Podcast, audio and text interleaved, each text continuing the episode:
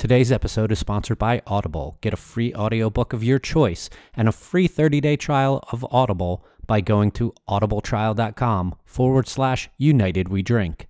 Choose from nearly half a million options in Audible's extensive library and keep that audiobook forever. Yes, forever. If you decide you want to cancel your Audible membership before the trial is over, that audiobook is yours for life. Maybe you don't like the audiobook you selected. Guess what? Audible will swap it out for you for a different audiobook for free. Listen to your audiobook on any device of your choosing iOS, Android, Sonos, Kindle. And when you switch a device, pick up right where you left off. Audible has got you covered. So go to audibletrial.com slash united we drink and get a free audiobook of your choice and keep it forever. The opinions and views expressed in this podcast are of the presenters and the presenters alone and do not represent that of their employers unless explicitly stated. Do we really need to continually do this? Yes, sir. Okay, fine. Hi, this is Dina Lang, professional radio personality, and you're listening to a bunch of amateurs on Reunited We Drink.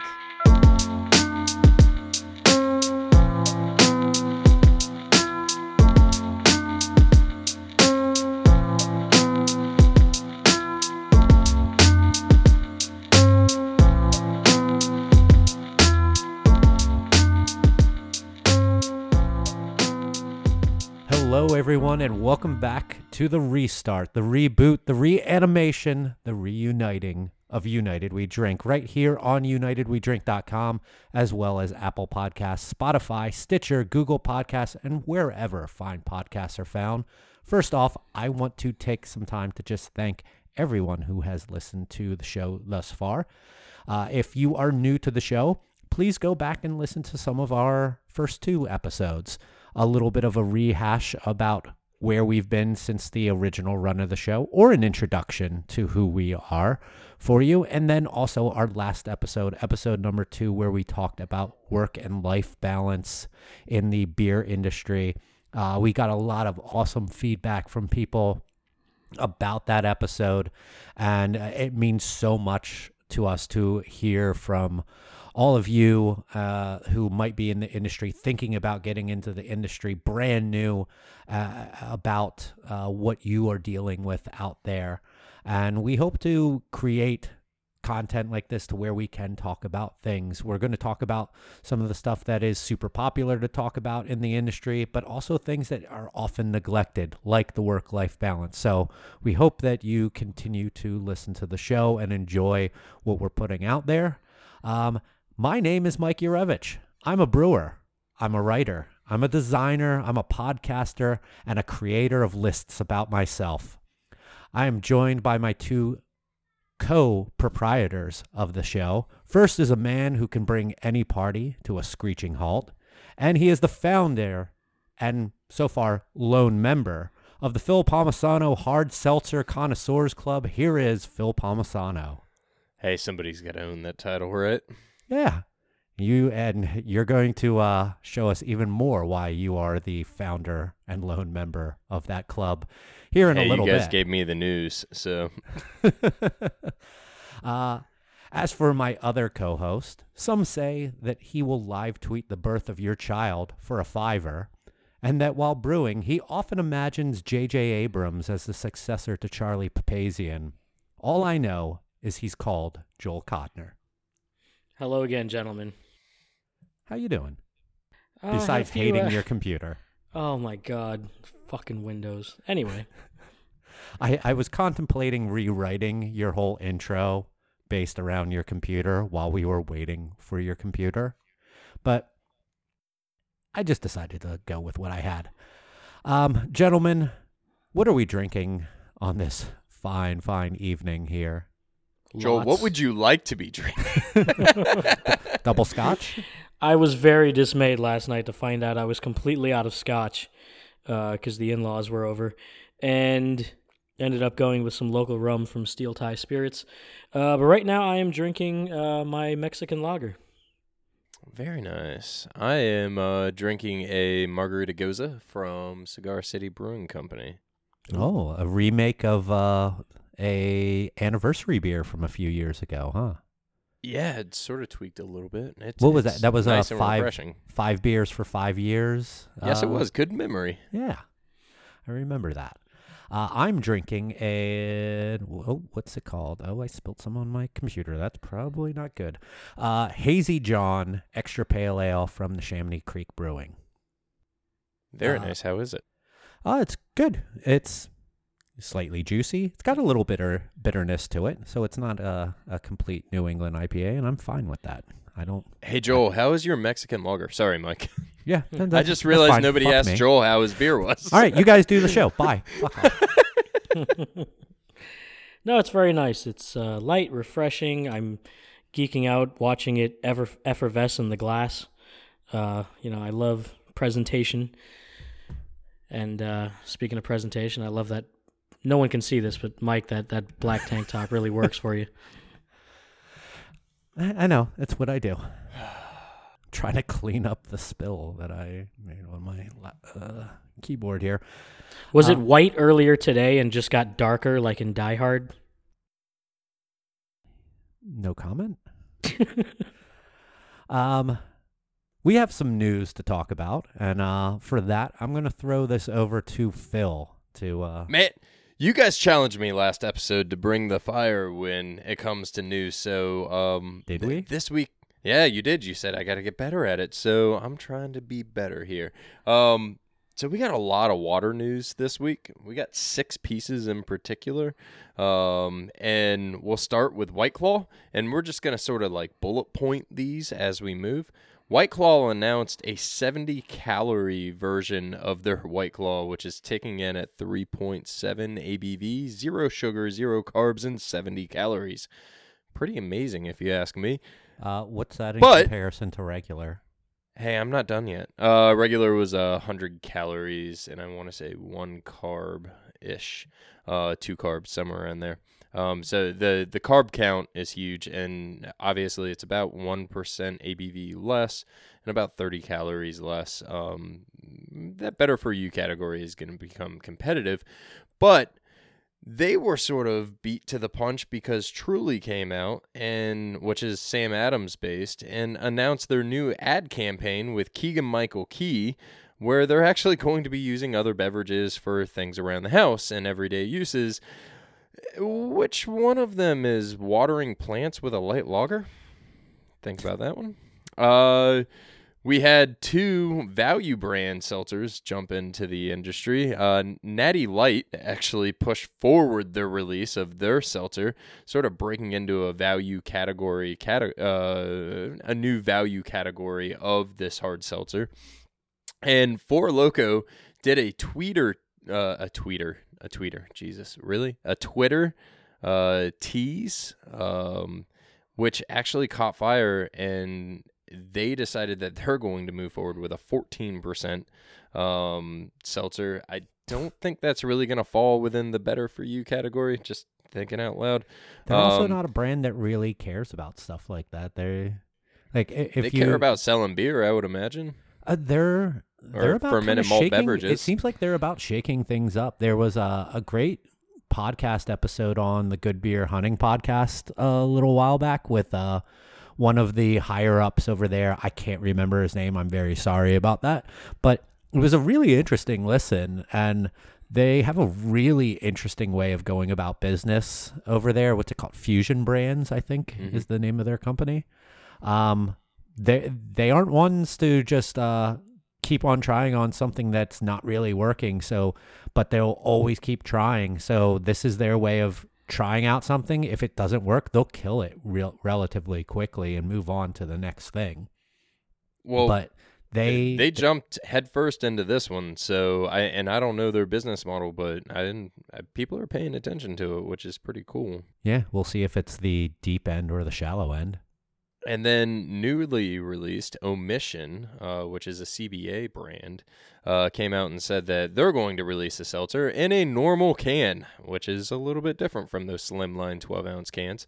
Um, and they actually released that uh, sort of press release at the same time as saying that they have a nationwide Whole Foods mandate, which is pretty big when you talk about chain mandates behind some of these new lines that are coming out. But not all is perfect on this seltzer front, as Constellation, uh, the Constellation Group, I should say, announced today that Svedka uh, Seltzer is being discontinued and they're going back to the drawing board on the seltzer thing. So, what are you guys excited about out of all this seltzer talk? Joel. Oh Christ. Um I don't know. Uh more variety for everyone, I guess. Um it's great to see everyone jumping on this like semi-healthy alcohol kick. I know Phil was a big proponent of like, you know, NA lower ABV, low calorie stuff on one of the previous episodes and um, I mean, we we've had a few white claws in this house uh, ourselves. Um, I am not crazy about it. I need to try more brands. I definitely like uh, Wild Basin, um, but I don't know. It, it seems like it's all the rage. I, I Phil honestly inspired me to like try my hand at making one um, based on a conversation we had. I don't know if I'm ready to do that yet, but I, I'm just. I mean, I love experimenting. I don't want to do it It's relatively following. easy from what I understand. Well, right. I mean, there's no mash. I mean, it's it's you know some sort of dextrose, champagne yeast, um, natural flavors as they call it. Um, so it's it's interesting, and I I'm curious about it from a, a manufacturing perspective, I guess. Um, I, I would love to try it. I mean, Christ, I might even homebrew it just to see what happens. I really, I I don't think that I have drank one in probably a year and a half to two years. Um, definitely have not had one since I've been up in Philly. Uh, I had a truly or a few trulies probably about two years ago. Introduced, uh, went to a friend's house and they had some. I thought that they were pretty cool. I um after that, I bought like a four pack or a six pack. I don't remember what they came in uh, for myself. Never bought them again. Uh, my fiance got a mix pack once of uh, what's it, Hen- Henry Weinhard's or Two Henrys. is it two Henry? No. Yeah, Is I oh okay. so. Two Uh, Henrys is a big one. They uh, it was not very good. Most of them they had a very medicinal quality to them, and after that, I haven't drank one. It's I'm not going to deny the powerhouse that it is. It's just not a thing that I care about. Um, it's not that I don't care about uh, my health because I certainly do, but the those aren't things that I want to be drinking. Um, it- I'm I'm one of those people who's going to say if I'm going to drink something like that, I'm going to have a, a cocktail. And although that's probably not good for me, th- that's just the way I am with the flavor uh, dynamic of it. It seems like this trend has a bit more legs than some of the previous trends we've seen, whether it was, you know, cider blowing up in the craft segment for a bit and then mead and then hard soda. I mean that, that hard soda thing really seemed to blow up real fast and then and then die off rather quickly. Yeah, and they keep on releasing new brands uh, for that. Well, that's owned by Fusion Brands, uh, who owns Four Loco. Uh, that whole not your father's uh, brand. It's definitely interesting to sort of watch it. It, it just to see that much news come out since the last episode is um, it, with the major players all involved, and then some larger companies stuck behind, sort of trying to push this value segment of the industry. You have you have your presses, your wild basins, your um, uh, crooked marker that are trying to sort of carve out this. Which, by the way, segment. there's no such thing as organic alcohol. So get the fuck out of here with that. They're trying to carve out the grass segment. Uh, Wild Basin and Truly, uh, I mean, they really are the number one and two. So I think this the hunt Wild right Basin? is- You mean White Claw and or Truly? White Claw, White Claw and Truly. My bad. Sorry, I was talking. I was thinking craft still. Uh, White Claw and Truly are clearly the number one and number two. Um, I think we're really trying to figure out who's number three here. It does it go to the value category with like uh, Four Loco or a Natty Light, Natural Light, I should say, or does it stick with one of the guys like a Two Henrys or um, I, anybody else, one of the craft guys, sort of teeter down into that number three. I mean, we have three major brands when you look at uh, domestics. And you have Bud, Miller, and Coors. Why can't we have three uh, seltzers? Uh, they're growing at such an insane rate with no really vision of slowing down whatsoever. It, it's a category I'm interested in sort of keeping my eye on. Uh, I'll try not to bore you guys too much with it. Um, but anyways, moving on to the next piece of news, uh, we have a little bit of local Florida news. Uh, Tim Ogden announced publicly uh, that he will be opening up his own brewery, and if you, uh, the brewery's name is Deviant Libations, and it's going to be in Tampa Heights. Um, if you guys aren't familiar with Tim Ogden, he actually has a long history of brewing in Florida, uh, starting with hops, Cigar City Brewing, Cigar City Brew Pub, and then over to Tampa Bay Brewing. Um, I'm personally super excited and happy for uh, just another individual that I can call and consider a friend in this industry, uh, taking the leap, opening up their own brewery. And I wish Tim nothing but the best. Uh, yeah, I'm sure you guys saw this. I, actually, I know you guys saw this because we talked about it ahead of the time. Joel? I've never met uh, Tim in person. I remember uh, when you know you and I were working at our last brewery, Mike, uh, he had. This is when we were still behind the bar and not in the brew house, but he had come in to do a collab, uh, which eventually turned into like sort of a seasonal over there. Um, and I do recall having several of his beers at the uh, Cigar City Brew Pub, and I really, really enjoyed them. And I know his his work speaks for itself, and, and it's it's really exciting to see uh, someone so well known and with an esteemed reputation as his getting to open his own spot. And I just hope there's no confusion with Deviant Wolf in Central Florida. I I've never even heard of them before. Uh, Deviant Yeah. Wolf. That's because you're in Philly. Well, Phil Phil look uh looked like he had never heard of that either. The, his face he just made, of course, you know, audio. Um, Apparently, I need to, um, you know, wander outside of, uh, you know, my hotel room in Orlando every once in a while.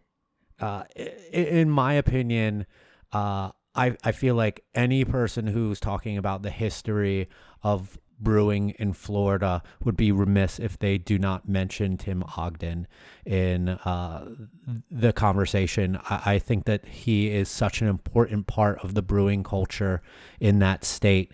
Um, if you you spoke great accolades, I like what he's done, where he's been, Phil, um, from hops to CCB, uh, both in the the main brewery and then the brew pub, and then joining uh, a family who, in their own right, is important to Florida brewing with the Dobles uh, at Tampa Bay Brewing.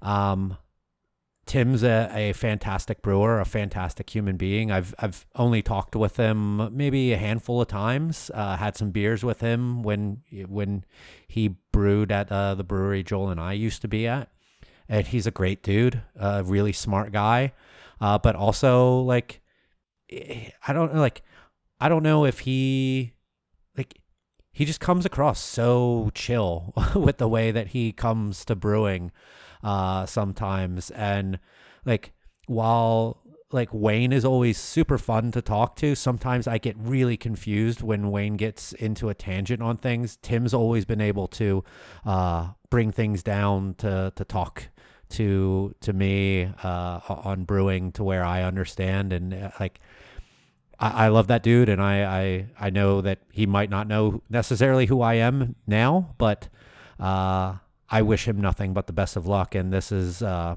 it's really exciting to see him going out on his own. Yeah, you hit it on the head when you said he's just a great human being, guys. That, that and that's the beautiful thing about this industry is when you have somebody that is a an awesome person, you want to make sure, or you hope that they succeed in any endeavor that they go through. So, Yeah.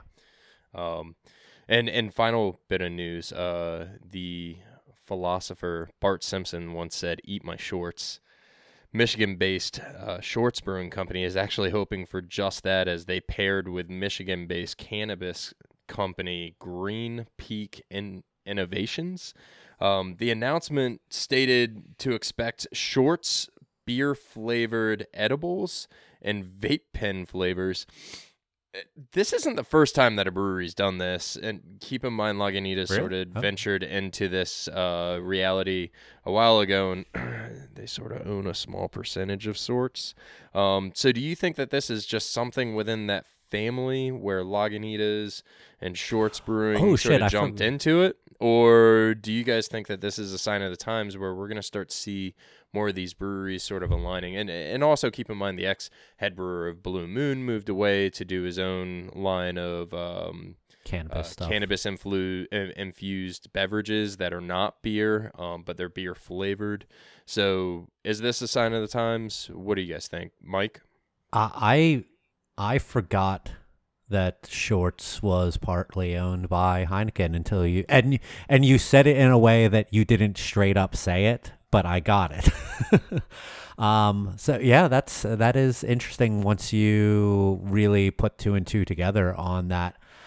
I mean cannabis is definitely an interesting uh segment of I- don't even know how to really categorize it. Uh, like mind altering, but like it's. I mean, not in its true its form, not a beverage, but bringing it into beverages. I don't know how much it, it, it impacts me because I'm not I'm not a uh, a regular partaker in uh, cannabis activities.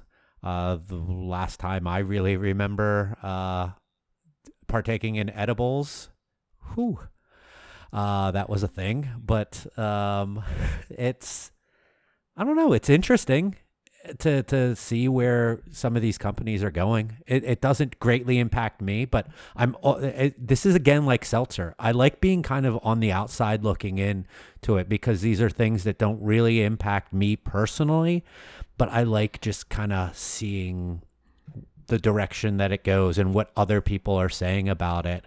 Um, and I do think that it can be something that can impact craft beer and beer as a whole. I person I personally have no interest in a beverage that combines the two. I would kind of prefer one or the other. I would never do both at the same time. Um, but I, I think it is a sign of the times. I think diversification and you know expanding your sort of broadening your horizons and, and keeping things fresh makes a lot of sense. Um, I mean, just I, it's it's it's almost like with the seltzer. You know, it's it's another product category to get into. It just doesn't interest me personally. Um, and not to really throw any shade, but um, it's it seems like a funny segment to get into when you're already selling Citra for fifty three dollars a pound on Lupulin Exchange. Yeah. um. Yeah, uh, I, I I think it's a sign of the times. Honestly, at the end of the day, I I think we're gonna see more beverage companies, and and really at the end of the day, when you start looking at collections and families, they're gonna leverage local relationships. Um, and and obviously, I don't have Short's business plan, but I would imagine You don't? No, I don't. I, I wouldn't mind seeing it. What if good are anybody you? has it and they want to share it, I'd be happy to look at it. Um, but the I, I really do see it as a sign of the times. I, I see uh, cannabis uh, creeping into our industry. So I, I honestly I like what Short's is doing, where they're saying, well, if cannabis is going to creep into the beer industry, why shouldn't we creep into the cannabis industry and put our stamp on flavors of edibles and vape pens? And honestly, if Gal- anybody's going to do galaxy it, flavored. Uh, wh- but Chiba? why not? I mean, why not? Why not? A- At the end of the day, hops are in the same family as uh, marijuana. touche. So, you know, I mean, listen, if somebody wanted to give me a, uh Citra Paleo vape pen, um, I wouldn't necessarily mind trying it. I don't necessarily know if it's going to be the best flavor, but it's worth a try, in my opinion. But is it a s- gateway? Is it a gateway to cocaine and heroin beers? that that is up to our government. I want I want a vape pen, uh, pack full of five pounds per barrel worth of Citra Galaxy, uh, what are other Simcoe Mosaic. It's a hazy cartridge. Yeah. uh, That's that's all the news. I'm done. I'm done. right. I get made fun of and I, I'm I'm I'm over it. All right. Uh, we're moving on to Q and A, question and answers. Uh, questions submitted by you, the loyal listeners of the show. And uh, if you ever want to submit a question for us to talk about on the show, you can do so going to our website, unitedwedrink.com, and go to the contact page. And you can send us an email, and we may read it and answer it online. Or not online, on the show. You can also send it to us on Twitter, Instagram, wherever. Uh, question number one comes from our good friend uh, Gerard, uh, Beer in Florida, uh, writer of the book on beer in Florida, might I add. Gerard asks, born on Best Buy dates, what should a consumer watch for to ensure they buy the best quality beer, and who should they contact if they find an obviously out of code uh, beer on the shelf? We'll go with Phil first. Thanks. Um, I it date codes are important. Uh, be it uh, born on dates, package on dates, expiration dates. Um, obviously, as a brewery, we want you to consume that beverage within a finite amount of time uh, to make sure that it comes across as intended. Not necessarily it's it's not necessarily bad. It's not like milk where you're gonna get sick necessarily off of drinking a beer that is uh, a year old, and we want you to consume it within six months. Um, that said, uh, it, it is very important, and it, there's uh, multiple different ways to sort of handle this situation coming from somebody that handles a lot of the contact us forum threads. Uh, or website inquiries, I should say.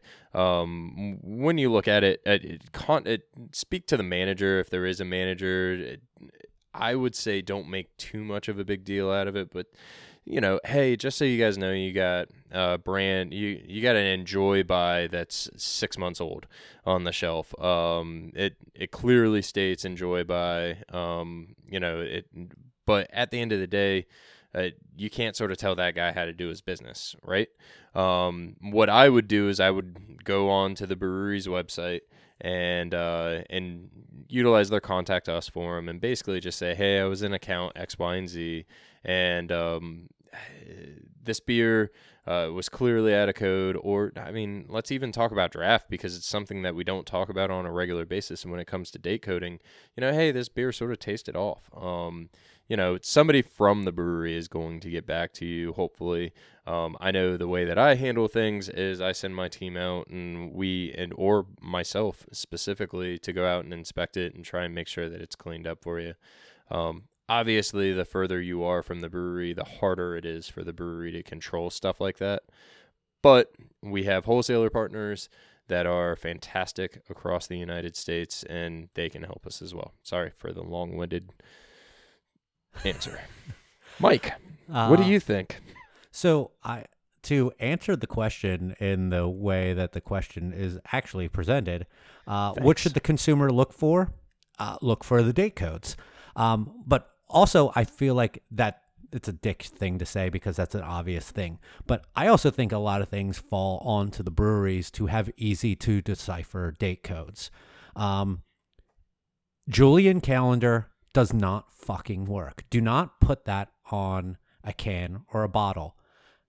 90 something percent of people, I'm making up a fake statistic, but I have to believe it's true, do not know how to decipher Julian date codes. We know how to decipher regular Gregorian date codes. Put those on your product and whether or not it should be the Best Buy or the Born On. I love breweries who put both of them on there. Boulevard, Six Point come to mind. They put both of the dates on there. I think that that's awesome. Not everyone is able to to do that, but it starts with the brewery having easy to understand date codes. Then, as for whether or not it should be a uh, who you should talk to about uh, out of code beer, I think that it's easier to contact the brewery in regards to something like that, where kind of like you were alluding to a little bit, you might have a harder time with the uh, the retailer because One, you might just have a regular employee who doesn't really know what to do when it comes to that. It might not be a manager or an owner of the shop. Um, so just stay away from that. Uh, I would say because you can confuse an employee, or if it's a, a really standoffish manager or owner, you're just going to probably get some blowback that you don't really need contact the brewery first and foremost is what I would say, and then let them handle it through their distribution networks and their contacts with that uh, uh, retailer. It's a great Joel? point, Mike. I wish I could be as tactful and professional as you guys on this subject right now, but I mean, my heart is literally racing, not only because I'm still flustered from my technical difficulties a half hour ago, but I've also switched. Uh, I finished my crowler and I've moved on to a quart of Old English. Um, so here's my take on it, and it's a bit militant. Um, and I, this comes from not only experience as a production brewer who formerly distributed draft and package and dealt with lots of issues, including uh, you know out of out of code beer and all that, um, but also as a consumer. Uh, me personally, I refuse to buy anything that's room temperature. I, I'm just over it. Um, we have so many small craft breweries in you know the 7,500 or so that we have now, and you have to imagine not many of them are pasteurizing or doing you know the really in-depth q&a and that's why i honestly trust bigger brands more these days. Um, sorry not q&a qa qc um, We're doing I- the QA for them. exactly. Um, i you know as i mentioned on the last episode i was heading to north carolina uh, a couple weeks ago and as soon as I got there, I had to stop into a grocery store, and I got so excited when I saw Allagash White on the shelf because we don't have that here. And I immediately went for it, and then I picked up the bottle out of the six pack, and it was 10 months old. And that was just infuriating. So I put it back, didn't look at it, walked away, and then I found it at another place, uh, like a growler shop, like a craft beer you know, a place that should know better. And it was room temperature on the shelf and it was 15 months old. So, you know, I, I don't trust room temperature beer no matter who it is mostly. And you have to look for, you know, either born on or best by dates. And it's a little trickier with the born on date because you have to interpret when it's best by. Um, Yeah. And, and, you know, there's so much beer on the shelf right now. Are you really going to waste your time trying to tweet this brewery or contact them while you're in the store. I mean, you're just going to go for the easiest option that you you think is the best bet. I, I've seen. I mean, I was so frustrated when I walked into a bottle shop people recommended to me, and I saw Maine Lunch in the fridge. I mean, I, I got so excited, and it was six months old and said best within 90 days. I mean, it was just infuriating. So, and it's it's a top to bottom responsibility between the breweries, the distributors, the retailers. I think if you're in this business and this is what you do, you should know better. And you know, to paraphrase Jeremy Danner's famous, uh, "If you can afford a week in Denver for GABF, you can afford a microscope." Tweet.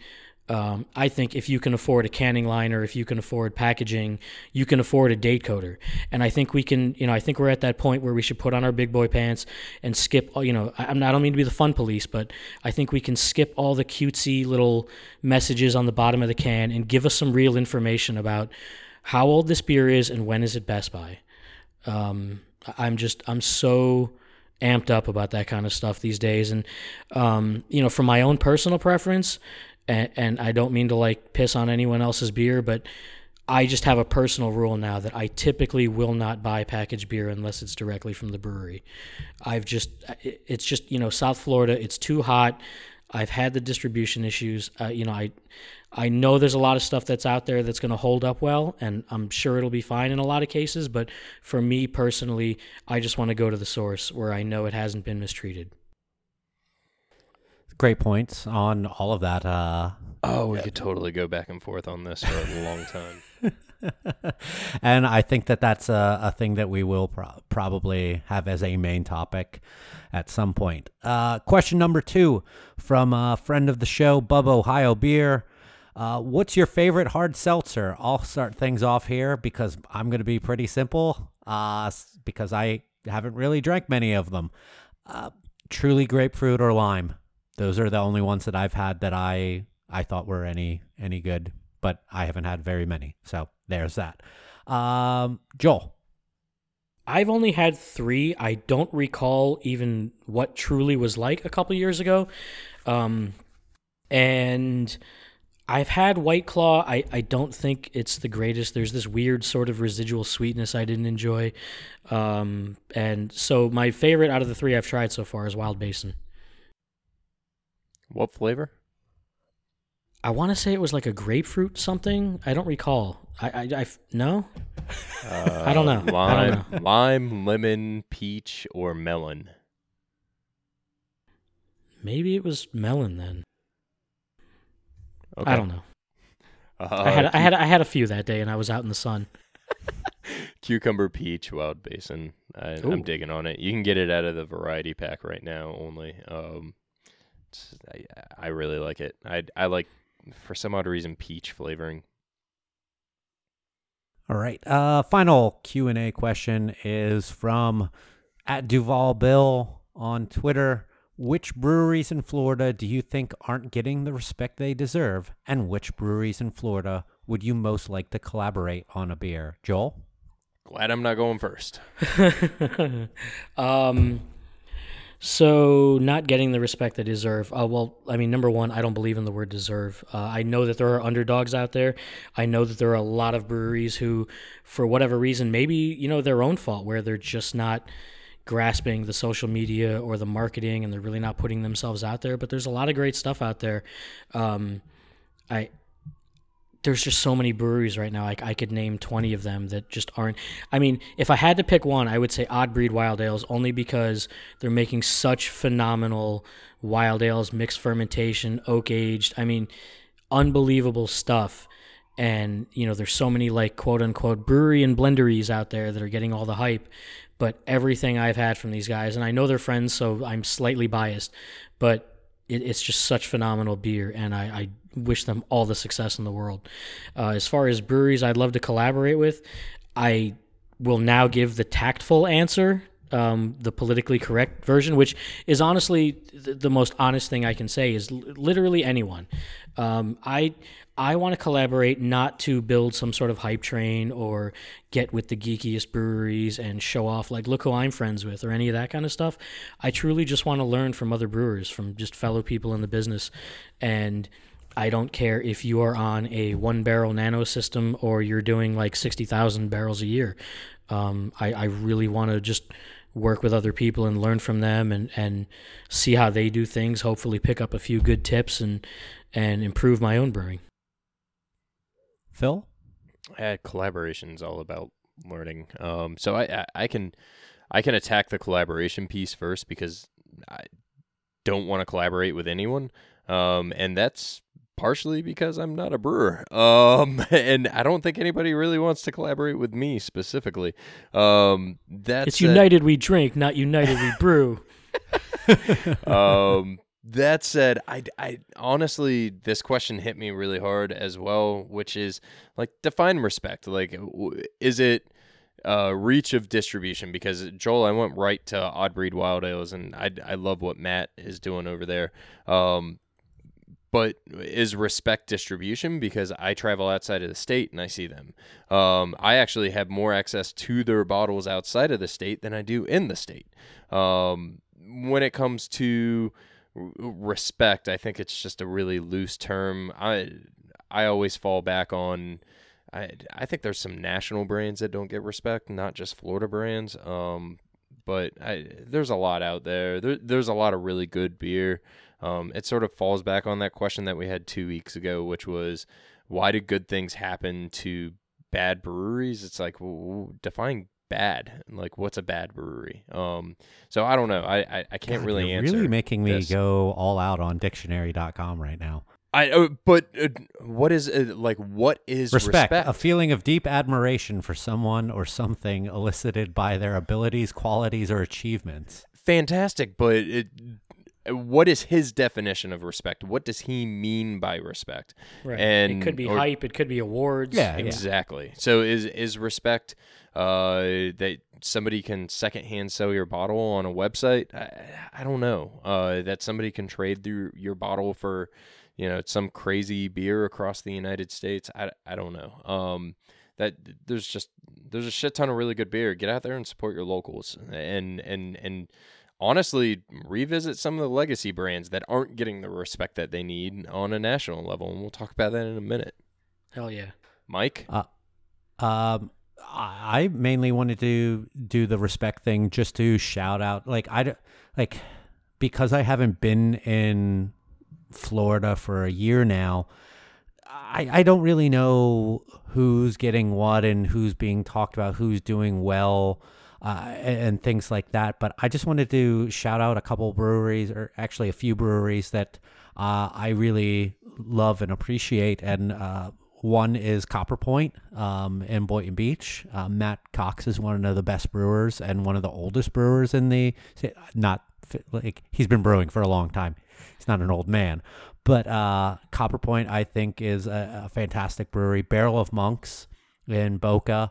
I mean, I have a lot of friends there, uh, so it might seem a little biased, but I, I think that Wizard Wit has the potential of being the Allagash White of Florida uh, Walking Tree in Vero Beach. Those those Second folks over there, they make absolutely fantastic beer. I don't I don't know what their love like if they get a lot of love from people because they were never they're not in the area that I lived in.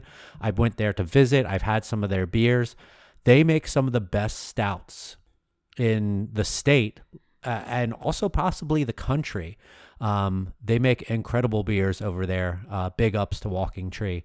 As for people who I love to collaborate uh, with, Joel was really hit the the nail on the head of like anyone and everyone.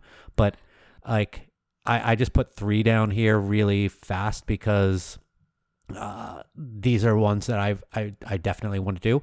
Uh, Joel because he's my friend and it just would be fun. Uh, Oddbreed because I could learn a hell of a lot from Matt Manthe. He's one of he is in my opinion the best brewer in the state of Florida. Um, and I'm just always so interested by mixed culture and wild fermentations. And then Seventh Sun over in Dunedin, Tampa. Uh, love those folks infinitely. They make amazing beer and would just love to have a great time making a beer with them. All right, so that does it for Q&A. Moving into our main topic, maybe a little later than we were hoping for.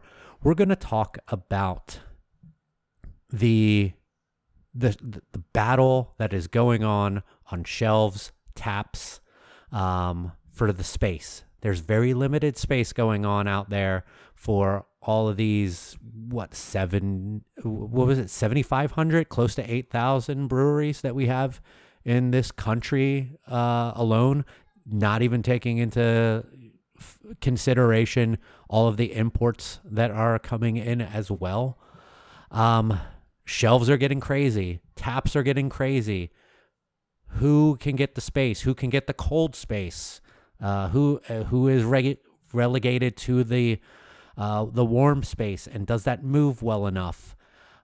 Phil, you are like the the one who is out there seeing all of this probably the most because this is your expertise. You're a sales guy. Um, where Joel and I we see it mostly at, at coming from brewer standpoints. We mainly just see it when we want to buy beer. So, how about you take us into a, a- little bit of a look at so what you're seeing? Oh God. Um, I, this topic in particular, it, it, five years ago, six years ago, I don't think anybody, any of us really saw it coming. It, specifically in Florida. Keep in mind, Florida is a little bit behind what we're seeing in California and up in the Northeast. Um, eh, and honestly, in hell, even in North Carolina at this point in time. Um, I'll I'll have some really weird input for you from the the Northeast standpoint. But, I, yeah. Distribution up there is very interesting, so I'm really curious to see your take on this. But I, coming from Florida in particular, I, the hardest part when we're talking about it, it basically erosion because really that's what we're talking about. We're talking about uh, an infinite amount of breweries or just an ever growing amount of breweries, and and on premise in particular, um, I think is the easiest to address. Um, everyone is looking for what's new. It's a very promiscuous premise in particular. On premise being bars, restaurants, etc., etc. Um, we talk about all the time. And, you know, start looking at some of these accounts that people weren't attacking uh, that are owned by Bud Light and Miller Coors, uh, those brands, because the average consumer is now looking for beer with more flavor. We're very lucky because this industry has grown so drastically fast, and it's not going anywhere. It's specifically IPAs. You can you can ride the market. You can basically find an IPA from some brewery at any restaurant, be it a, a Chili's or a Bennigan's or uh, TGI Fridays that said, when you break into the independent scene, you still have a lot of rotation. You have uh, I was in Alabama this past week. Tons of local support. And Alabama's a little bit behind where Florida is now when it comes to beer, just based off of laws but local is really dominating your draft handles. So when you're representing a brewery that's based out of another state, you're sort of battling that, and you're battling it with heavy hitters: Sierra Nevada, Sam Adams, um, you know, just to name a few, uh, Lagunitas. Um, when you go to off premise, that's that's where things get sticky because you live and die by planograms and you live and die by sets. And what a planogram is, is for anyone that doesn't know, is uh, once or twice a year you'll have a, a company, a, a major grocer put out basically it's a, a map in regards to what those coolers look like. And when you're dealing with a major grocer, um, and th- those planograms are very specific. And there's a really good movie 10 years old at this point in time, I believe. Beer Wars, uh, highly yeah. recommend watching that because it, it's going to, if you're not uh, caught up on sort of where the off premise shelf battles are, um, that movie opened my eyes and, and I've become a student from that point on. Um, ring data, IRI data is super important when it comes to proving that you deserve a specific space on a shelf as a brewery um, as shit as anything consumer packaged goods and you know really can you, anything. Can you explain to people what IRI is? Because I, I I'm sure there's probably some people listening who don't know what that stands for and what it is. Yeah, so it's a um, it, it's a service that basically it's it's ring data. So every time you as a consumer go into a major grocery store and you buy uh, a jar of peanut butter, and we'll talk about peanut butter because everybody, well, most people, unless you have a peanut allergy, buy peanut butter. Um, and you, God, Phil you, alienating the people with peanut allergies. and and you ring almond butter or peanut butter that way. Almond butter everybody can buy. Um, and you go through your your register, um, and they scan it, and it, and it actually shows that that jar of peanut butter was sold. So at the end of a month, uh, they'll they'll kick out scan data, and uh, a company uh, like IRI will end up releasing that scan data and basically telling you, hey, you know, here's your dollar per sale, um, your dollar per placement, here's your um, in comparison to the rest of the industry, this is where you know Jif lands versus Skippy versus Peter Pan, um, and it allows you to compare apples to apples amongst your competitors. Um, and when these these grocers and now I'm venturing into an area of the industry that I don't know nearly as much because I've only sat into a few meetings, but these grocers are paying attention to who's making them money. They're running a business, and at the end of the day, they want to make sure that every placement in that cold box, not local, not national, not regional, they don't really care as long as it's bringing them in revenue. That said, when you have someone like Sierra Nevada that came out this past week coming out of their national sales meeting that said, hey man, we got a ton of traction right now with a hazy little thing, and we're going to double down on it next year, and we're going to do, you know, a, a little bit of a line extension on it, but don't count Sierra Pale out because Sierra Pale is too large to really die, and we have to make sure that we continue to push that. You go to your local grocer, and Sierra Pale is there. It's sitting right next to Hazy Little Thing, and that's the established brand. We're starting to see these legacy brands erode, and, and for me as a craft beer lover, take the industry outside of it. That's scary because Yeah. these are the beers It's that also a little sad too. all of us a, as a craft beer lover, not necessarily a professional in the industry. Absolutely. Anchor, um, Lagunitas, uh, Sierra Nevada, uh, Sam Adams, all of these brands, uh, Dogfish Head, you know, for a lot of us in Florida, were there almost right out of the get go. Avery. It would be different if we were buying their package on a consistent basis. And, and obviously, sales slow. Therefore, the grocer or whoever it is is looking for that next step and who's going to take them to the next level and I think it's it, it's really important and, and Joel I disagree with you when it comes to not buying beer on a dry shelf. Joel shelf. hasn't even said anything. I know he hasn't, but I, I'm looping back to my news situation, uh, Oh, or okay. the question situation, where I think the dry shelf is is just as important as the cold box, and and I think it you still have to pay attention, be it in cold box or on the dry shelf, on your date codes and and be educated. It we're at if you want to if you want me to be honest, I'm scared more not necessarily about the dry shelf but about the single section. Um and and that's a section that I have my team work on a regular basis and even the single section is running out of space. And so now you have to show a rate of sale to hit a single section. Um it's it, it it's an interesting time. I th- yeah, I, Uh, and I'm curious to see how you guys, you know, Joel, how you look at it as a I- brewer. But Mike, uh, really, I'm curious to see how your distribution laws in Pennsylvania are completely different from ours. Well, first, I, I I want Joel to be able to respond first because you you went at him, so I, I feel like he should he should get uh the first rebuttal here. Well, I don't want to get too much into that. I think that's a topic for a whole other episode. But in from a production standpoint, from you know, from a, a a small brewery that doesn't necessarily have the the QAQC budget to ensure stel- you know shelf stability. Like I I know I should not be canning and I'm not. I don't have the cold storage for it. I don't have the distribution. I'm in a brew pub. But I know for a fact that that beer is the warmer it stays, the faster it's aging. And there are many brands and bigger brands out there who are really doing their lab work. They're, you know, they're not even letting it out the door until they know it's past certain tests, or they're pasteurizing, or they're doing some sort of, you know, real quality control. Uh, I know, I know Boulevard has huge standards when it comes to that kind of stuff. So, but you know, when I see the the local like five barrel brewery with six packs on shelves, I know as much as I may love their beer, I probably can't trust it as much as far as shelf stability. Um, so that's that's really my only response with that. I just, for me personally, I just prefer to get it straight the from the source, where I know it's been tampered with less, it's gone through less temperature changes, less um, you know everything. So you know, and and from you know from my standpoint, as far as the market overcrowding, I mean, it's not just shelf space and and and draft. You know, I'm what they call own premise, meaning I have my brew pub. Uh, well, not mine, but uh, you know, I, I brew for a brew pub. We do not distribute. We're about to start dipping our toes into distribution very limitedly with one beer, draft only.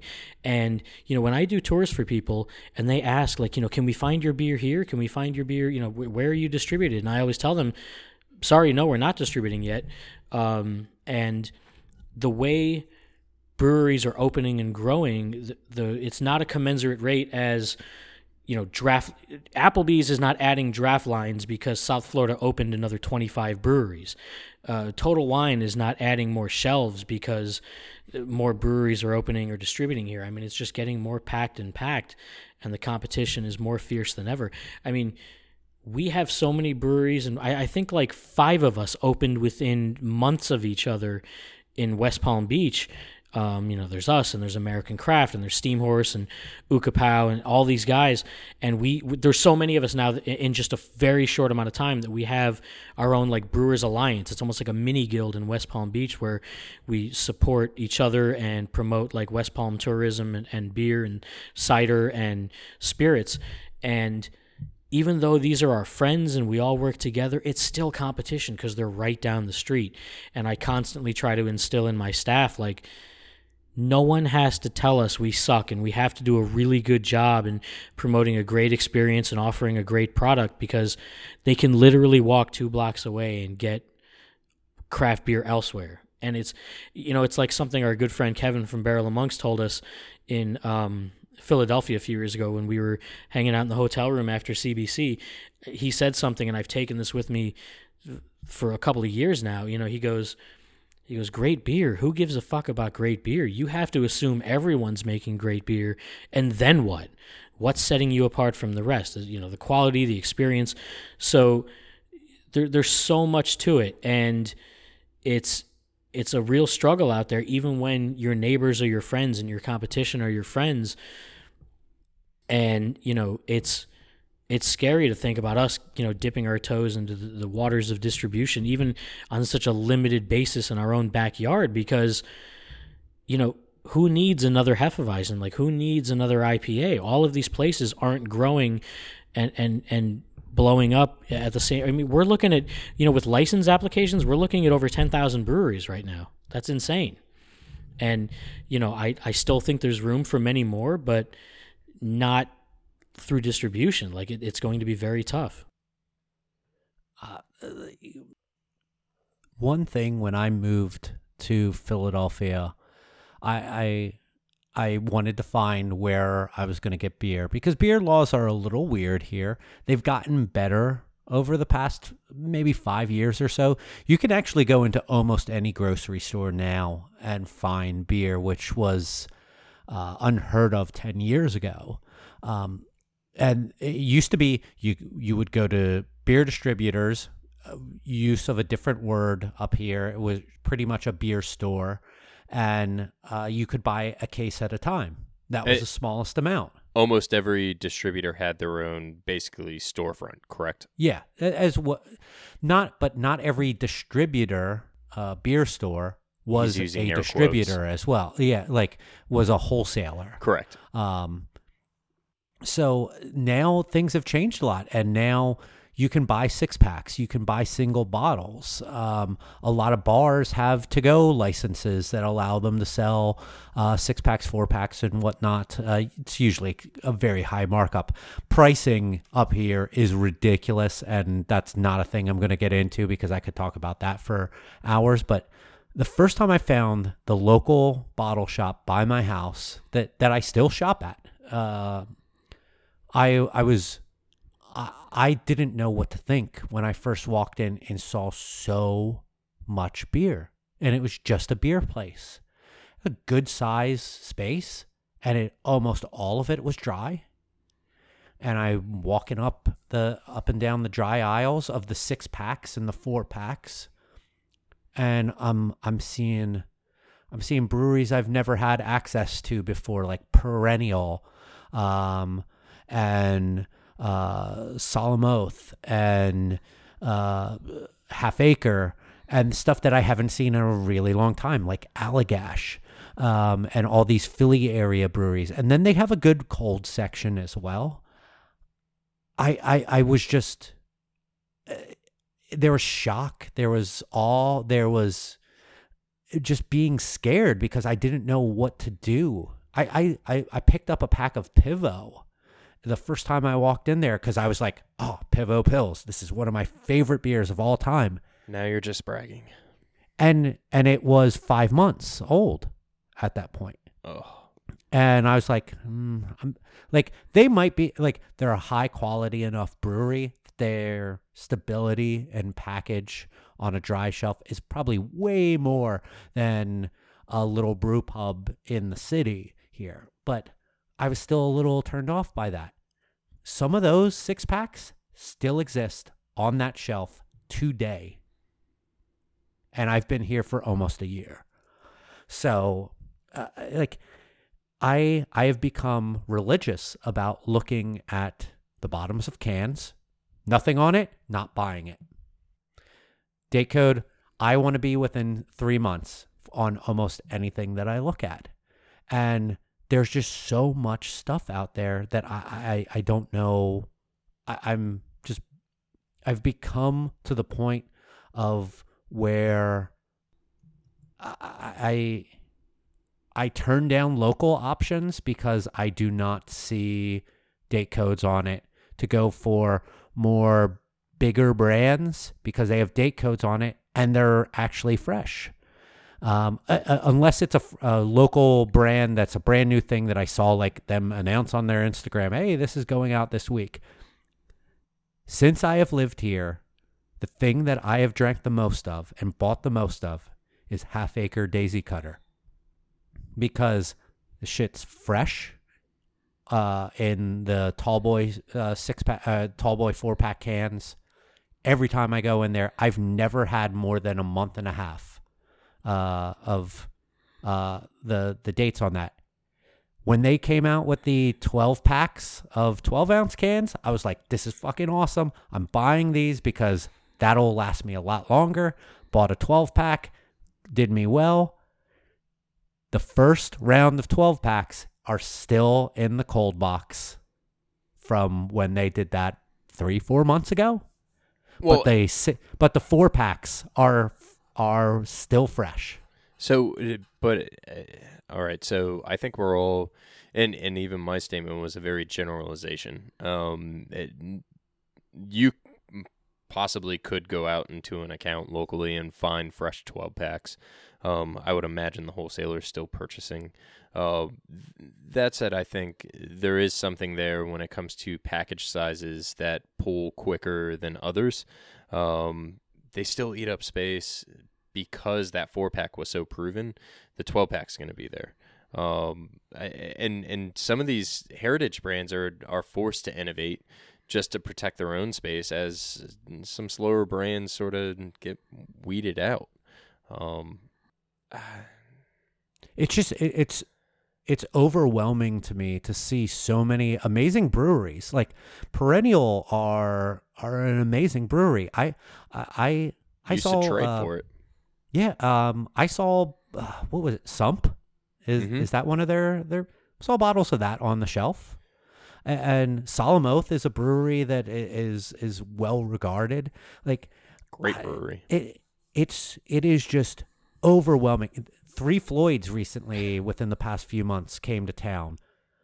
I could tell stories about uh, what I've heard about their uh, their purchasing uh, requirements, but like there is almost too much beer here in, in Philadelphia at my shop. And, and that is what has gotten me to falling on my laurels. I either I either buy beers from the breweries when I'm going to visit them, like Joel said, um, because I feel most confident about the quality. But uh, also, I mean the some of these out of towners in the bottle shop have the the the date codes that uh, mean something to me. And I know that a lot of people aren't looking at these date codes, and that's a thing I wish that we could educate more. And there's probably breweries who wish we didn't educate more on that because they're like, "Fuck, they're not going to buy my beer if they know that it's it's it's past code."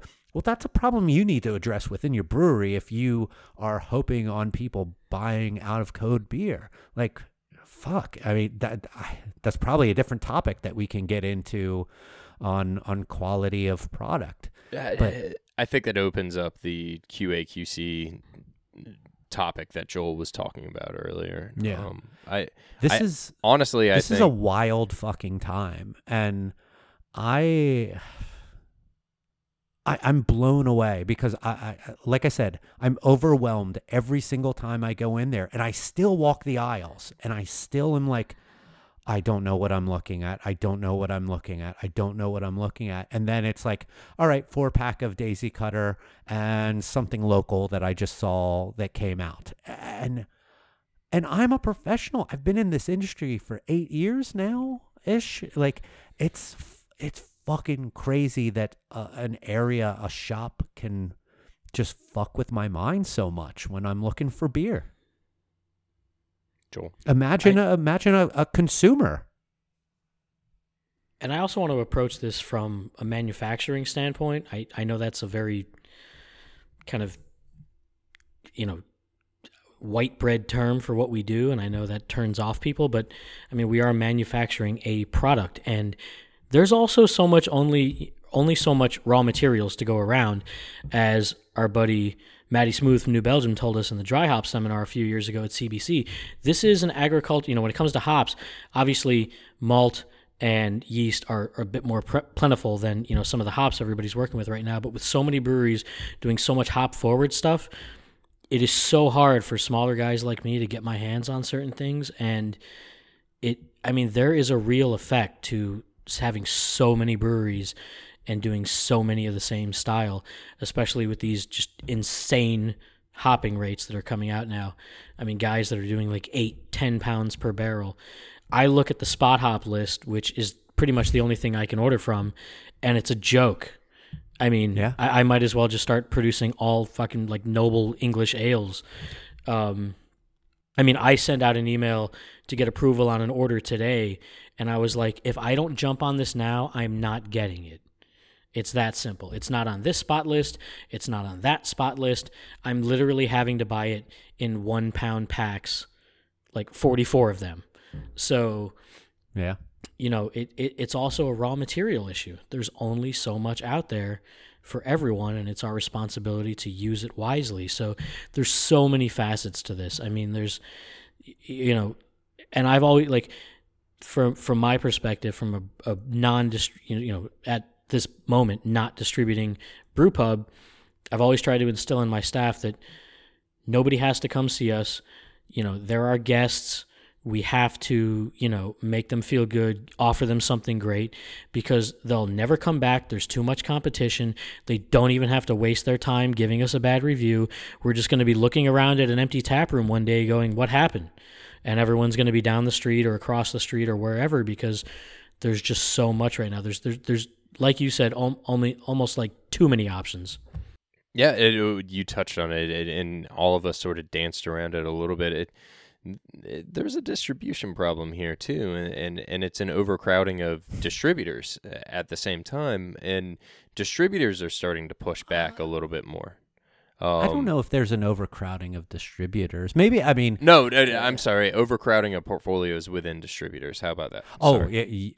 I would absolutely agree with you. on So, that. so I and now you're not only talking about share of mind on a shelf or on a draft system, but also within a wholesaler, and and sometimes that can be as challenging or frustrating for a fledgling brewery as anything else, or an established brewery for even that matter.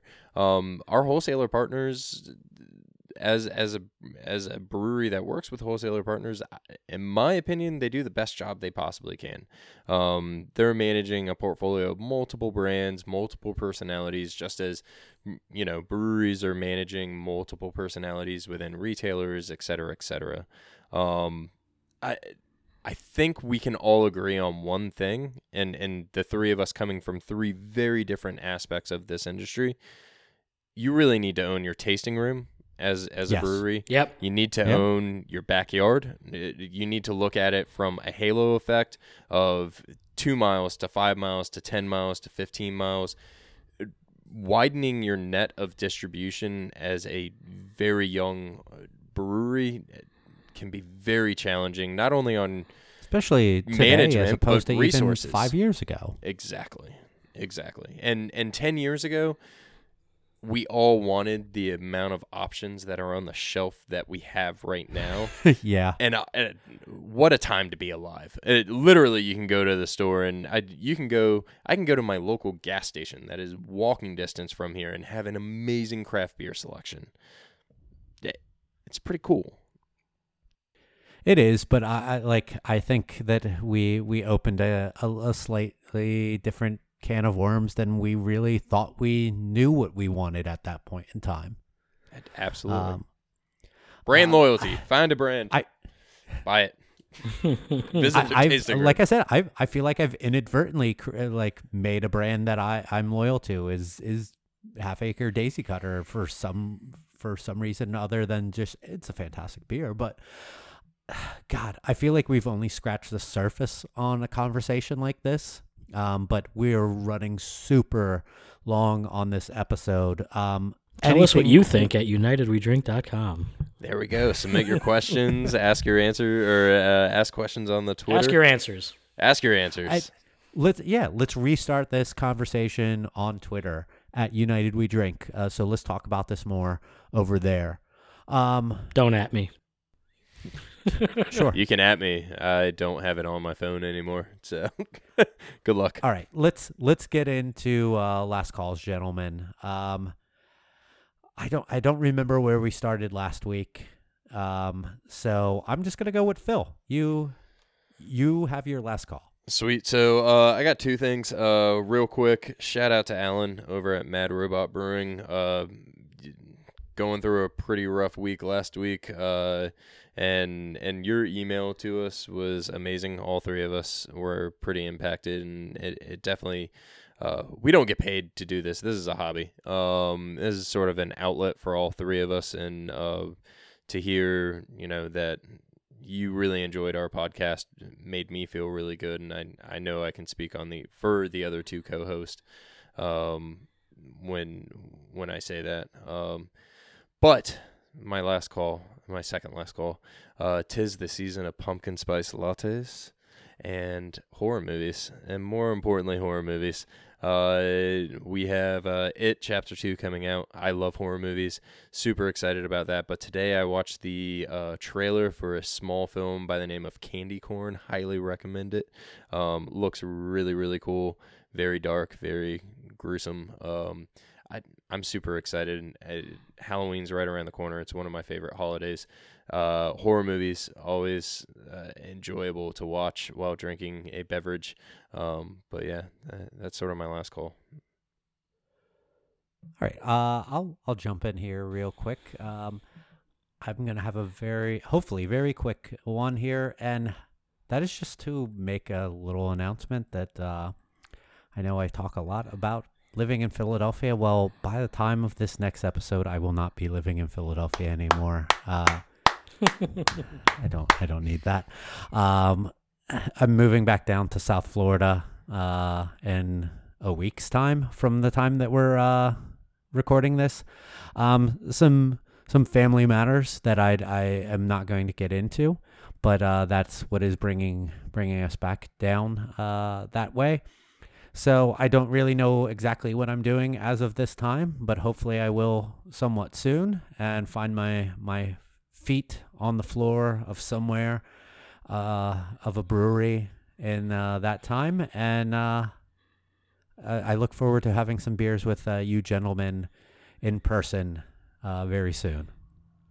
Agreed. And uh, as far as I go, uh, this one is going to be mainly about gratitude. Uh, thank you to everyone who wrote in on the last episode. Thank you to everyone who jumped on the Jacuzzi Mead t shirts. And thank you to the breweries that uh, showed me such great hospitality in North Carolina two weeks ago.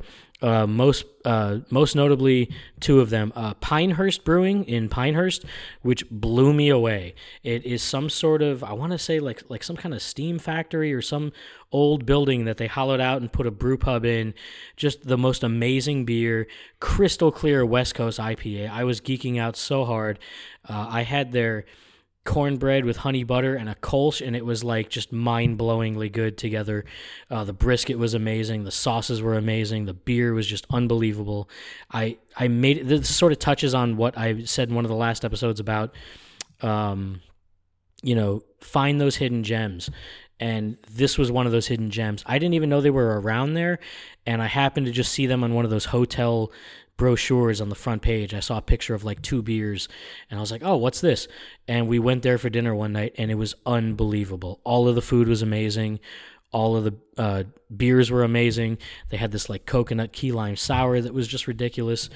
And I made it a point to not only jump on social media and tell everyone about this place, but also uh, find their brewer on social media and message him and tell him how much everything was amazing. So when you find a spot like that, blow it up. Let people know.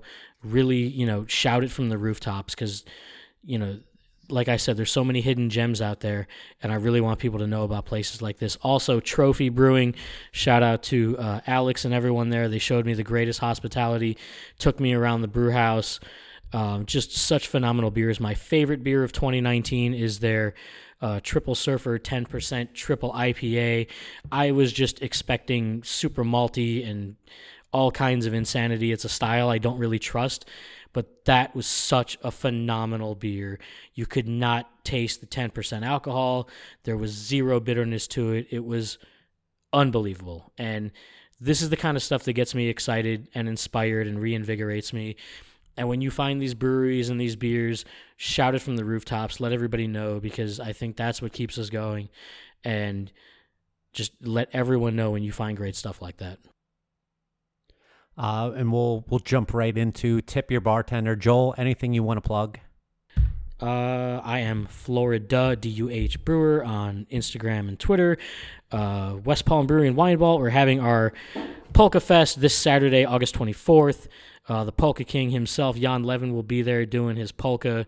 Uh, at, if you don't know him, he was infamously portrayed on the Netflix movie The Polka King by Jack Black. Uh, I think this is our third time doing this, and it is easily our biggest event that we do. Uh, we shut down the street. It's going to be a big polka block party, pierogies, pol- Polish sausage, the whole deal. And we're going to be releasing our new amber lager, which should be legit. So uh, come see us, come have fun with us, and hang out, and uh, let's drink some beers. Phil, anything you want to plug? I'm working on my MySpace page. Um, Tom's my only friend right now. Uh, You're but like you guys, Jason Manzukis. you got no social media. you guys can follow me on LinkedIn, Phil Palmisano. Uh, you can follow me on Twitter and Instagram at Mike Loves Beer. Uh, you can follow the podcast on social media as well. We're on Twitter at United We Drink, Instagram at United We Drink Pod. You can like us on Facebook. Um, we, as Joel said earlier, we have t-shirts. Go over to our website, uh, unitedwedrink.com slash store. We'll direct you to our TeePublic store where you can get um, jacuzzi mead shirts, logo shirts, uh, stickers. You can get coffee mugs of jacuzzi mead or our logo, uh, tote bags, all of that fun stuff. And by doing that, you're supporting the show. Uh, so why not support the show? Um, you can also subscribe to the show on pretty much any major streaming service for podcasts now Apple Podcast, Spotify, Stitcher, Google Podcasts, Overcast. Uh, just got notification today that we're now on iHeartRadio as well. So if you're into that, go there. If we are not on the service that you like to listen to podcast to, let us know on the contact page over at the website, and I will do whatever I can to get us over on those. Next episode, we are going to talk about industry certifications. Um, so make sure that you check us out in two weeks. We'll be right back here. Same bat time, same bat channel. Pr- probably without bats because bats are scary. But uh, until then, we'll catch you all next time. Go ahead and say it, you fuckers. Cheers. Hail Satan.